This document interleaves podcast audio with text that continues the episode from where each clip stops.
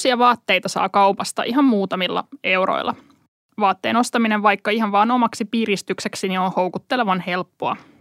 Muutamia käyttökertoja kestävä, muutamia euroja maksava teepaita on kuitenkin väistämättä pien historia, sillä pikamuodista on siirryttävä kestävämpään tuotantoon. Tänään Finwatchin valokeilassa podcastissa keskustellaan siitä, miten tämä tapahtuu ja miksi.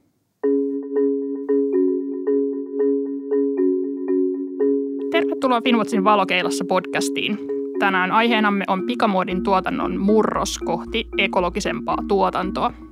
Minä olen Finwatchin toiminnanjohtaja Sonja Finer ja kanssani ovat keskustelemassa Finwatchin ilmastoasiantuntija Lasse Leipola. Tervetuloa. Kiitos. Sekä Suomen tekstiili- ja muoti ryn Satumaija Levun. Tervetuloa. Kiitos. Me väitetään tässä podcastissa tänään, että pikamuoti on tullut tiensä päähän. Lasse, miksi pari kertaa käytettävä kolmen euron teepaita on niin ongelmallinen ja miksi sellaisia ei enää tulevaisuudessa tulisi tuottaa saati ostaa?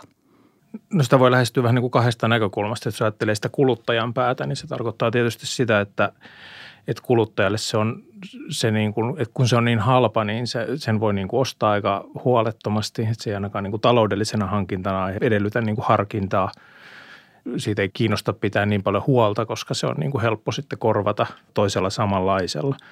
Ja sitä kautta se niin kuin helposti johtaa siihen, että siellä kuluttajan päässä kuluttaa ikään kuin liikaa. Mutta sitten siellä tuotannon päässä on tietysti niin kuin, voisi ajatella niin kuin, että yhteiskunnan näkökulmasta ne isot, isot ongelmat. Eli, eli niin kuin erilaiset työoloihin liittyvät ongelmat on tietysti osa sitä kuviota, kun on kyse tällaisesta niin kuin puoli-ilmaisesta tuotteesta, jota tuotetaan sitten niin kuin teollisessa mittakaavassa hirveällä kiireellä. Mutta sitten niin kuin varmaan tänään keskitytään enemmän noihin ympäristövaikutuksiin ja siellä sitten niin kuin jo pelkästään niin kuin kasvihuonekaasupäästöt on iso, iso ongelma, että vähän niin kuin arviosta riippuen niin tekstiilivaateteollisuus, niin puhutaan yleensä jostain 4-10 prosentista globaaleista päästöistä vähän määritelmästä riippuen. Ja sitten on toki niin kuin paljon muita ympäristövaikutuksia, niin kuin esimerkiksi – paikallisesti merkittävää voi olla veden kulutus puuvillakasteluun ja sitten toisaalta niin kuin erilaiset päästöt, paikallispäästöt, jätevedet ja muut. Eli tämä on niin kuin, ikään kuin voisi kiteyttää sillä tavalla, että tämä on niin kuin liian keinotekoisesti luotuun liian isoon kulutukseen perustuva ympäristöongelma. No, jos me lähdetään tänään nyt ratkaisemaan tätä ongelmavyyhtiä, niin siinä meitä varmaankin auttaa tämä Suomen tekstiili- ja muoti ryn tänä vuonna ihan tuore tulevaisuusvisio, jonka olette Satumaja julkaisseet. Ja tässä visiossa tähdätään vuoteen 2035. Ja siinä on, nähdään, että niin ala ilmeisesti on aika kovassa muutoksessa ja muun muassa ennustetaan, että Suomen oma tekstiiliala pohjautuisi sellupohjaisiin ja kierrätettyihin raaka-aineisiin ja se lähtisi kasvamaan. Miten tämmöinen visio, miten siihen päästään? No varmaan ylipäätään niin kuin tähän muutokseenhan me tarvitaan niin kuin monella rintamalla kehitystä yhtä aikaa. Ja niin kuin Lasse tuossa mainitsi, niin ei voida niin kuin kiistää tavallaan näitä negatiivisia vaikutuksia, mitä, mitä tekstiili- ja vaateteollisuudella globaalisti on. Kulutetaan resursseja, veden kulutus, päästöt ilmaan, kaikki mitä tuli tuli mainittua ja me oikeastaan tässä visiotyössä nyt sitten nähdään, että Suomi voi olla yksi tämmöinen ratkaisun avain tulevaisuudessa osana rakentamassa sitä kestävämpää tekstiili- ja vaatealaa ihan globaalistikin. Eli meillä on tavallaan täällä erinomaista osaamista ja se perustuu nimenomaan näihin niin kuin kestävästi tuotettuihin raaka-aineisiin, kierrätysraaka-aineisiin, erilaisiin teknologisiin innovaatioihin, millä se tekstiilituotanto voidaan muuttaa nykyistä ympäristöystävällisemmäksi. Ja sitä kautta toisaalta niin kuin sitten tosiaan luoda tänne työpaikkoja ja toisaalta viedä sitä niin kuin puhtaampaa tekstiiliteollisuutta sitten myös kansainvälisesti. Ja tosiaan tämä visiotyö, kun me puhutaan 2035, niin äkkiseltään se tuntuu ensin vähän kaukaiselta ja sitten lopulta, kun ajatellaan, että se on 15 vuotta, niin ei se lopulta hirveän pitkä aika ole, kun puhutaan näin valtavasta murroksesta ja muutoksesta, mitä niin kuin tekstiiliala tällä hetkellä kaipaa. Miten, tämä kuulostaa tosi hienolta, että tällaiseen tulevaisuuteen voitaisiin päästä ja tosiaan aikataulu on aika tiukka. Miten sä Lasse näet, että millaisia haasteita tässä matkan varrella tulee, kun sinne 2035 visiota kohti mennään?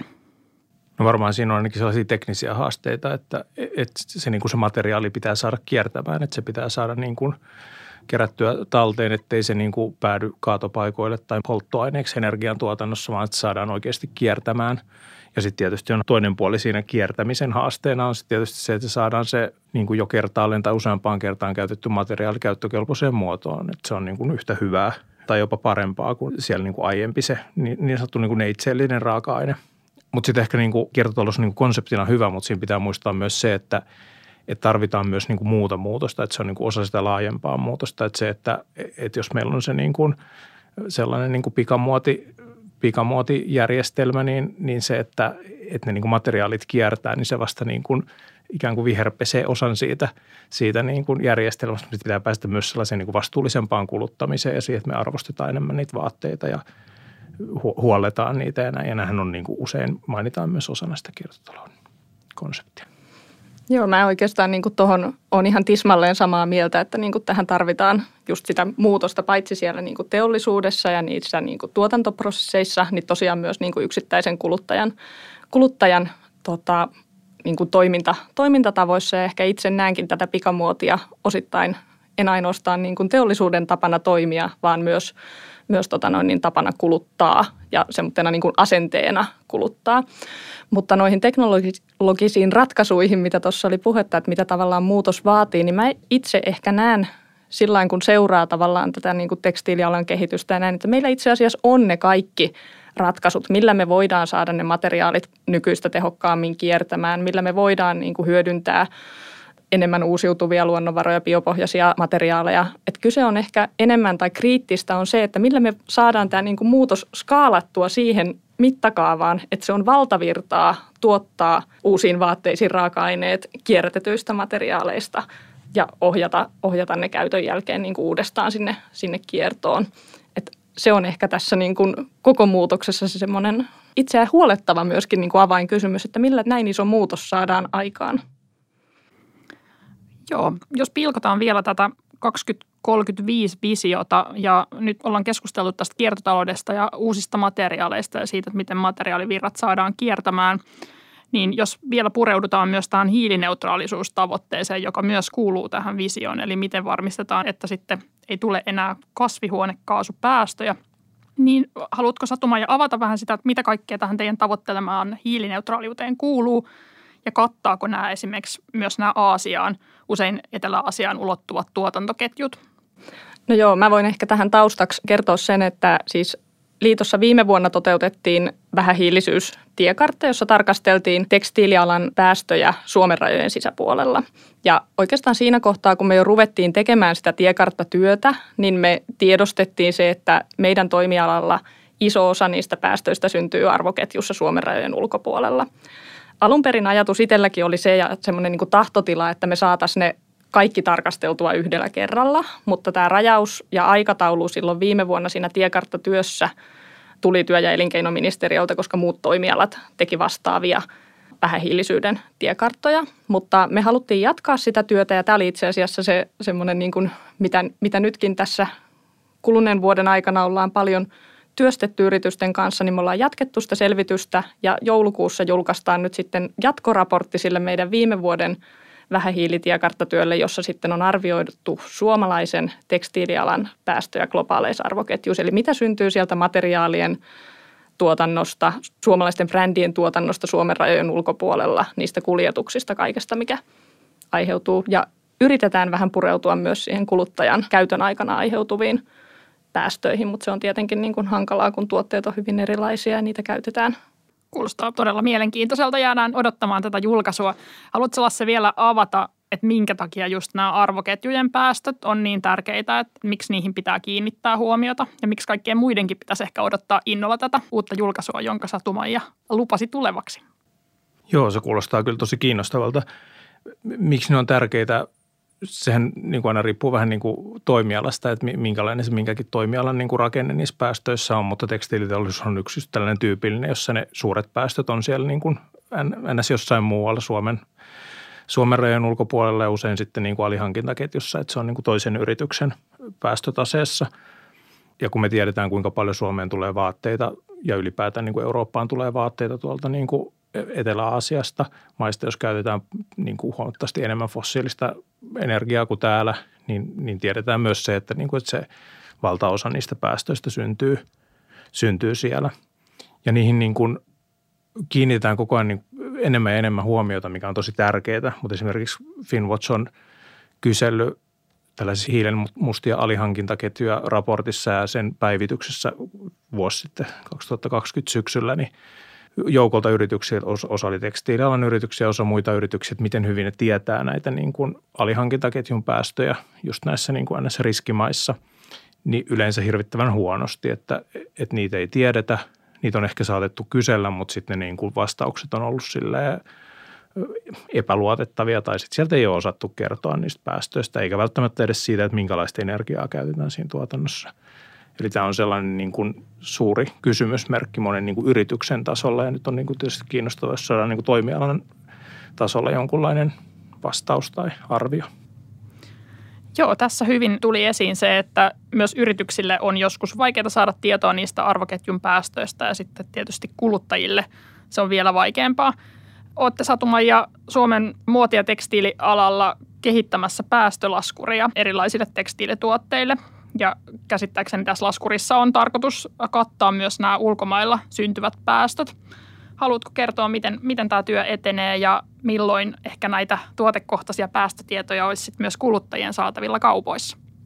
No, ihan ensimmäisenä tuohon liittyen joutuu ehkä vähän tuottamaan pettymyksen, että se laskuri, mitä ollaan kehitetty, niin ei vastaa ihan siihen tuotekohtaiseen päästö, päästölaskentaan, vaan, vaan se on niin kuin tosiaan tämmöinen niin kuin yrityskohtaisen hiilijalanjäljen laskentaan kehitetty laskuri. Mutta se on räätälöity tekstiili- ja muotialan yrityksille ja tosiaan tarjotaan sitä tämmöisen niin kuin hiilineutraali tekstiili 2035 sitoumukseen liittyville yrityksille. Ja ajatus meillä on siinä ensinnäkin se, että siinäkin laskennassa, kun lasketaan yrityskohtaisia, yrityskohtaista hiilijalanjälkeä, niin monet toimijat tänä päivänä niin kuin rajaa siitä just materiaalien tuotannosta esimerkiksi aiheutuvat päästöt ulkopuolelle, koska ne on niitä yrityksen epäsuoria päästöjä. Mutta tämä laskuri, kun noudattelee niin kuin kansainvälisen yritysten hiilijalanjälkistandardin mukaista laskentatapaa, eli siinä otetaan huomioon kaikki ne merkittävimmät – yritysten toiminnasta syntyvät päästöt ja materiaalien tuotanto, ne raaka-aineet, niiden valmistuksesta aiheutuvat päästöt, niin on tekstiilialalla yksi merkittävä päästölähde. Ja sen takia tällä laskurilla, kun yritys laskee sit sitä yrityksen hiilijalanjälkeä, niin se huomioi näissä Scope 3 epäsuorispäästöissä myös siitä materiaalien tuotannosta aiheutuneet ilmastovaikutukset. Ja tavallaan siinä mielessä kattaa. Ja itse toivon, että tämän tyyppinen niin kuin tavallaan toimialalaskuri toisi tulevaisuudessa myös paremmin sitä vertailukelpoisuutta, että sitten missä mennään sitten pikkuhiljaa sinne niin kuin tuotekohtaisenkin hiilijalanjälkeen päin, että kuluttaja esimerkiksi pystyisi jollain tavalla niin kuin arvioimaan niitä yritysten päästöjä ja ilmastotoimia sen mukaan, että ne yritykset olisi laskenut samalla tavalla ne omat päästönsä. Että nyt kun jokainen tekee sen rajauksen itse, että mitä otetaan mukaan, niin se tekee siitä sitten ulkopuoliselle hirveän vaikeaksi arvioida sen, että miten ne vertautuu keskenään.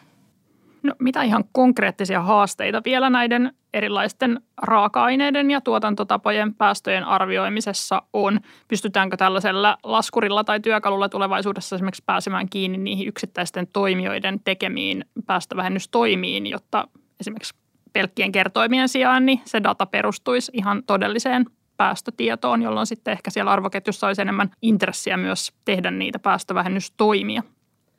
No mä näen ehkä niin, että tämmöinen niin kuin, tavallaan, jos mennään sehän on oikeastaan niin kuin just se tausta, minkä takia tuotekohtainen hiilijalanjälki laskenta on yleensä huomattavasti haastavampaa. Että silloin tarvitaan nimenomaan paljon sitä niin kuin primääriä dataa siltä itse valmistajalta. Ja niin kuin Lasse aikaisemmin sanoi, niin sitä kyllä kysellään, mutta, mutta välttämättä niin kuin toimitusketjuissa ei olla vielä ihan tottuneita sen tiedon keräämiseen ja se voi vaatia niin kuin pitkäjänteistä työtä, että päästään siihen. Mutta mä näen sen, että tämmöisellä niin kuin, kun las, lähdetään niin kuin laskeen sitä, niin sille yksittäiselle yrityksellekin se oma hiilijalanjälki ja se, että näkee, että mistä se muodostuu, mitkä on esimerkiksi meidän materiaaleista ne, mistä päästöjä aiheutuu kaikista eniten, niin se tarjoaa mahdollisuuden, jos siellä yrityksessä sisäisesti myös ruveta miettimään, kun seuraavia mallistoja vaikka suunnitellaan, että pystytäänkö me vähentämään tämän materiaalin käyttöä, koska se on merkittävä osa meidän hiilijalanjäljestä. Ja sitä kautta niin kuin tavallaan kokonaisuudessa päästään eteenpäin. No tässä on luvattu monenlaisia muutoksia muotia tekstiilialaan. Milloin arvelet, että nämä näkyy ihan tavalliselle kansalaiselle ja kuluttajalle, että miltä sitten siellä 2035 tulevaisuusvisiossa näyttää, että jos ajattelen, että silloin sitten poikkean vaatekauppaan, niin miten se kauppa poikkeaa siitä, miltä vaikkapa joku pikamuotimyymälä tänään näyttää? No, haluan uskoa siihen, että kehitys on tällä hetkellä niin nopeata ja niin kuin tavallaan, että en osaa vielä edes kunnolla itsekään visioida sitä, että miltä se kauppa silloin näyttää. Että varmasti sinne niin kuin, niin kuin tuotteissa käytetyt materiaalit on hyvin erilaisia kuin mitä ne on tänä päivänä. Toivottavasti siellä on erilaisia palveluita tarjolla sen perinteisen ostamisen rinnalla.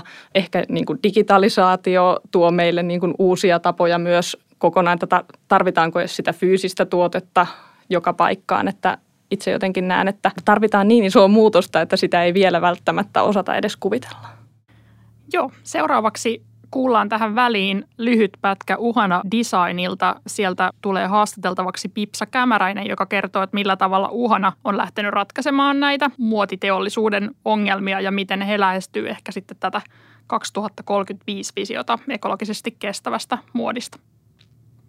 Ja meillä on nyt vieraana kotimaisen Uhana Designin korusuunnittelusta, korutuotannosta ja vastuullisuuskysymyksistä vastaava Pipsa Kämäräinen.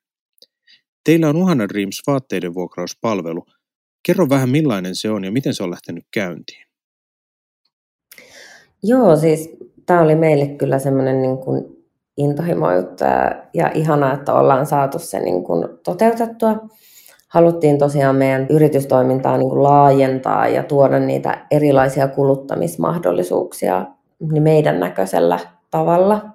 Ja myös lisää tuoda. Me koettiin, että on tarvetta niin kuin lisääkin tällaisille vuokrauspalveluille ja ylipäänsä mu- muun tyyppisille myös vaate- ja kulutuspalveluille. Ja tämä oli aika semmoinen niin kuin pitkään siis semmoinen niin tutkimusprosessi siitä, että minkälaisia ylipäätänsä palveluita voisi olla mahdollista ja minkälaisia, miten meidän niin kuin asiakkaat esimerkiksi niin kuin kokee meidän vaatteet, että miten me voitaisiin niiden pitkäikäisyyttä lisätä, mutta me esimerkiksi niin kuin todettiin vaikka tutkimalla sit sellaisia asioita, että, että, että niin kuin ongelma esimerkiksi meidän vaatteiden kohdalla ei ole se, että, että niille niin kuin ei vaikka löytyisi niin kuin käyttöä, vaan enemmänkin, että niistä ei esimerkiksi haluta luopua, että ne kyllä niin kuin hyvin silleen rakastetusti ja pitkään niin kuin käytetään ne tuotteet.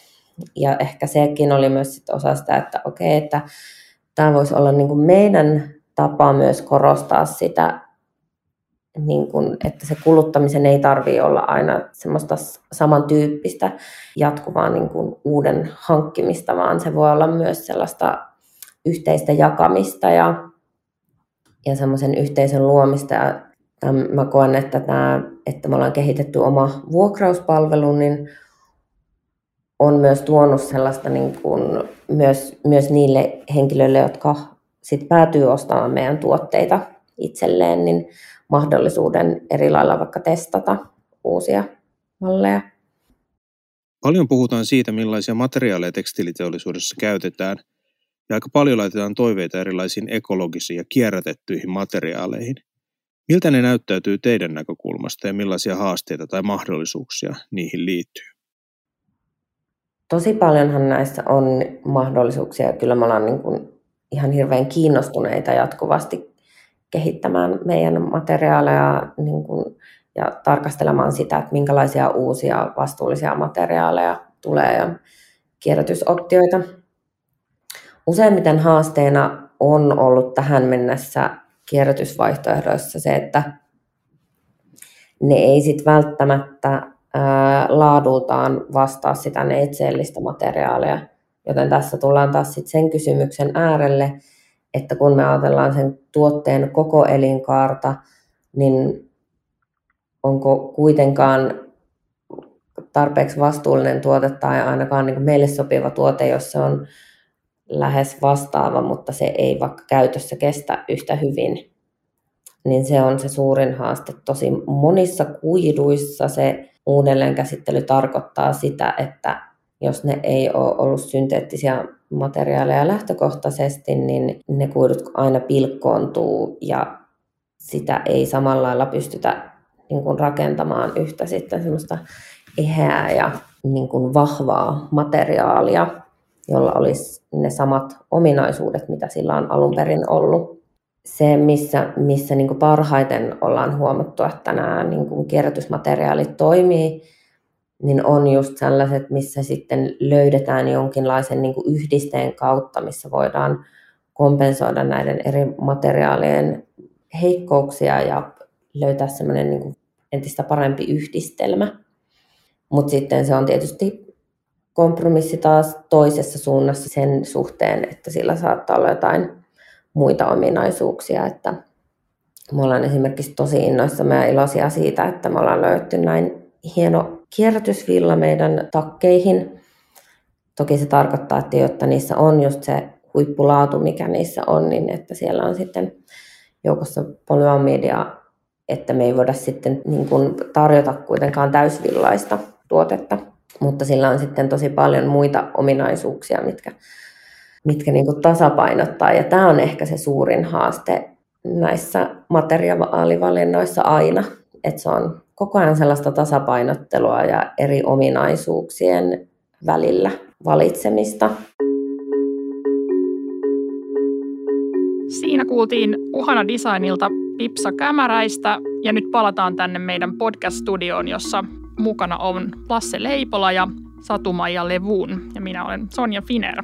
Jatketaan keskustelua tekstiili- ja muotialan ekologisesta siirtymästä – nyt me ollaan puhuttu aika paljon siitä, että miten tämä ala tulee muuttumaan ja meillä on hienoja tulevaisuuden visioita vuodelle 2035. Mutta samaan aikaan ei voida unohtaa sitä, että nykyisellä tekstiili- ja muotialalla on paljon tehtaita ja työpaikkoja Aasiassa, erityisesti hyvin haavoittuvassa asemassa olevissa maissa, kuten vaikkapa Bangladesissa. Parhaillaan Finwatchissa tehdään itse asiassa tutkimustyötä siitä, että miten tämä oikeudenmukainen siirtymä voitaisiin toteuttaa näille tekstiilialan työntekijöille – näissä heikossa asemassa olevissa maissa. Millä tavalla se tämä murros tulee näkymään alan työntekijöille? No sitähän me ei vielä ihan täysin tiedetä, mutta, mutta tavallaan nyt puhutaan me sitten siitä, että, että se niin kuin vaatteiden kuluttamisen tapa muuttuu ja siirrytään enemmän siihen kiertotalouteen. Ja että jos sellaisen niin kuin pikamuodin kysyntä vähenee, niin kyllähän se vähentää sitten sitä niin kuin työllisyyden kysyntää siellä, siellä tuotantomaissa – ja vastaavasti sitten, jos ajatellaan, että tämä kiertotalousratkaisut nähdään esimerkiksi täällä Suomessa mahdollisuutena, niin, niin ne voi tulla hyvin työpaikkoja tänne Suomeen, Suomeen tai Eurooppaan ja ne voi silloin olla pois sieltä, sieltä niin kuin Bangladesista ja muista, muista maista. Ja se tarkoittaa niin kuin valtavaa murrosta sellaisissa maissa, jossa iso osa kansantaloudesta perustuu siihen niin kuin pikamuodin tai ylipäätään vaatijatekstiilialan tuotantoon. Olette Satuma ja Suomen tekstiili- ja muoti ryn tulevaisuusvisiossa hahmotellut, että Suomeen voisi tulla tämän ekologisen murroksen myötä jopa 17 000 uutta työpaikkaa alalle. Miten te näette nämä esimerkiksi Etelä-Aasian työpaikat ja siellä tapahtuvat muutokset, että miltä se näyttää ja mitä ehkä alan pitäisi siihen varautua niin, että tämä voitaisiin tehdä sosiaalisesti oikeudenmukaisella tavalla tämä siirtymä? No mä ensinnäkin uskon, että teette todella arvokasta työtä, kun tuotatte tietoa tälle alalle ja alan yrityksille käyttöön siitä, että miten tämä siirtymä sitten voitaisiin mahdollisimman oikeudenmukaisesti toteuttaa. Varmasti niin kuin tosiaan, kun puhutaan näin isoista muutoksista, niin se tulee vaikuttaa näihin maihin erityisesti, missä niin kuin tekstiiliteollisuudella on perinteisesti pitkä historia ja niin kuin valtava merkitys ja yhteis- yhteiskunnassa, mutta tietyllä tapaa mä näkisin, että niin kuin osa tätä oikeudenmukaista siirtymää on se, että näitä innovaatioita, hyviä niin kuin kestäviä tuotantotapoja, mitä me täällä Suomessa kehitetään, niin meidän pitää niin kuin siihen liittyvää osaamista ja teknologiaa viedä myös sinne, missä se tuotanto tällä hetkellä tapahtuu. Että se siirtymä ei tule tapahtumaan pelkästään siten, että se kaikki tuotanto sieltä siirtyisi tänne.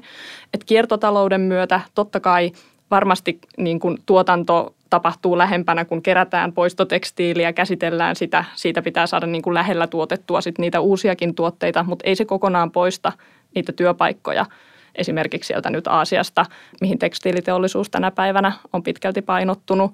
Ja toisaalta me myös sitten tosiaan siellä tarvitaan sitä samanlaista niin kuin mallia, että siellä paikallisesti sitten poistotekstiilit kerätään, kierrätetään uudestaan raaka-aineeksi, hyödynnetään siellä teollisuudessa. Ja mä jotenkin näen niin kuin tässä tavallaan osana tätä oikeudenmukaista siirtymää tosi tärkeäksi, että niin kuin me viedään sitä osaamista myös sinne. Miten Lasse sä näet, että mitä tämä oikeudenmukainen siirtymä voisi tarkoittaa vaate- ja tekstiilialalle ja minkälainen alan yritysten rooli tai jopa vastuu on tämän ekologisesti ja sosiaalisesti kestävän siirtymän varmistamisessa? No se on se, mitä me niissä tulevissa julkaisuissa sitten tarkemmin käsitellään, mutta siis selvää on nyt ainakin se, että, että se vastuu tarkoittaa siinä sellaista niin kuin avointa vuoropuhelua ja siitä, että paitsi sillä niin kuin muotia tai vaatteita tuottavalla yrityksellä siellä, sanotaan nyt vaikka Bangladesissa, paitsi että sillä yrityksellä itsellään on niin kuin selkeä tulevaisuuden kuva siitä, että mihin tämä niin kuin meidän niin kuin asiakasyritys on menossa, niin myös niillä työntekijöillä on niin kuin selkeä – selkeä tulevaisuuden kuva ja sellainen, että on niin kuin, että et jos tarkoittaa niin kuin erilaisia vaate- ja tekstiilialan työpaikkoja Bangladesissa, niin sitten on niin kuin koulutustarpeet ikään kuin kartoitettu ja, ja pystytään niin kuin suuntaamaan. Ja sitten tietysti, että mitä suurempi niin kuin asema jollain yrityksellä on, on Bangladesia tässä nyt toistellaan, mutta sanotaan, että jos jollain yrityksellä on vaikka merkittävä – osa hankinnoista tulee Bangladesista, niin silloin voidaan ajatella, että se, siinä on myös tällaista niin kuin laajempaa vastuuta sellaista niin kuin sosiaalisten turvaverkkojen niin kuin verojen maksamisen kautta ja, ja sellaisen niin kuin muutosturvan tukemisen kautta ja silleen niin kuin yhteiskunnalliseen, paikalliseen yhteiskunnalliseen keskusteluun osallistumisen kautta. Joo, voidaan varmaan ajatella, että tämä Decent Work-agenda, joka tässä nyt on ollut tekstiili- ja muotialan kanssa keskusteltaessa jo pitkään tapetilla, että miten saataisiin ihmisarvosta työtä, työtä näihin tuottajamaihin, niin sen merkitys entisestään korostuu, että on vaikea nähdä, että miten se oikeudenmukainen siirtymä voisi tapahtua, jos esimerkiksi maksetaan elämiseen riittämättömiä palkkoja ja, ja ei ole työntekijöillä mahdollista niihin turvaverkkoihin – millä tavalla tästä niin kuin keskustellaan yritysten kesken tai alalla, että onko tämä siirtymä ja sen vaikutukset ihmisoikeuksiin tuotantomaissa niin tunnistettu alan sisällä? Kyllä mä uskon, että ne on tunnistettu, mutta tarvii myöntää, että ne ei ole varmasti niin paljon tässä keskustelussa ollut esillä kuin nämä ympäristöön liittyvät kysymykset ja miten ne niin kuin ratkaisee sitä kautta sitten erilaisia niin kuin globaaleja haasteita. Et varmasti niin tämä on puoli, mihin, mihin pitää myös enemmän toimialalla kiinnittää huomioon. Mutta toisaalta mä jotenkin itse niin kuin haluan uskoa ja toivoisin, että niin kuin sitä vastuullisuutta ei myöskään niin kuin määriteltäisi pelkästään sen tuotantomaan perusteella, että jokaisessa maassa, oli se sitten Bangladesh tai Suomi tai Turkki, niin löytyy hyviä ja huonoja yhteistyökumppaneita ja ehkä se niin kuin yhteistyö on siinä se niin kuin avainasemassa, että pitkäjänteisesti kehitetään niitä toimintatapoja, käydään niitä keskusteluja, tavallaan niin kuin sitä kautta viedään sitä tietoa sinne ja toisaalta sitten ollaan niin kuin sitoutuneita itse myös niihin tavallaan kehitykseen, mitä sitten pyritään saamaan aikaa, että jotenkin se, että tuijotetaan pelkästään sitä maata, missä se on tehty ja sen perusteella arvioidaan vastuullisuutta, niin se ehkä vie meitä mun mielestä näissä keskusteluissa vähän väärään suuntaan. Joo, ja meillä Finmotsissa kyllä kovasti halutaan mennä myös sinne labelin taakse ja siihen, että mitä siellä sitten tosiaan tapahtuu paikallistasolla. Mutta meillä on ollut tänään todella mielenkiintoinen keskustelu muoti- ja tekstiilialan tulevaisuudesta. Ehkä jos sitä jotenkin haluaisi summata, niin, niin näyttää siltä, että alalla tapahtuu tosi paljon, että ollaan ottamassa isoja, isoja askeleita ja toivottavasti harppauksia kohti sitä kiertotaloutta ja hiilineutraaliutta, ja mikä vaatii toimenpiteitä niin yrityksiltä kuin koko teollisuudelta, mutta sitten myös kuluttajilta varmaan uudenlaista asennoitumista siihen, että, että ehkä se – pikamuoti ostos hetken huumassa, niin vaihtuukin johonkin vaikkapa tekstiileihin palveluna tyyppisiin ratkaisuihin tulevaisuudessa. Mutta sitten isot, isot ratkaisut, mihin varmaan täytyy vielä käydä keskustelua, niin liittyy just tähän oikeudenmukaiseen siirtymään ja siihen, että miten, miten tämä valtava ekologinen murros tulee sitten kohtelemaan niitä kaikkein heikoimmassa asemassa olevia ihmisiä siellä tuotantoketjuissa. Haluatteko vielä lisätä jotain, mikä jäi sanomatta? Ei varmaan, aika hyvä kiteytys tuli siinä. Kyllä, hy, hyvin kiteytit näin laajan aiheen ja, ja tota, erittäin arvokasta myös, että tätä keskustelua käydään, käydään että, että se on kuitenkin yksi osa tätä muutosta, että me ymmärretään toinen toisiamme ja kokonaisuutta. Hyvä. Keskustelu tästä aiheesta jatkukoon. Kiitos kaikille kuuntelijoille. Olette kuunnelleet Finwatchin valokeilassa podcastia. Tästä aiheesta voi lähettää meille Finwatchin sosiaalisen median kanavien kautta kysymyksiä ja kommentteja ja Finwatchin työtä myös tämän ekologisesti kestävän oikeudenmukaisen siirtymän osalta voi seurata jatkossa verkkosivuilla ja muissa kanavissa. Kiitos kaikille. Kiitos. Kiitos.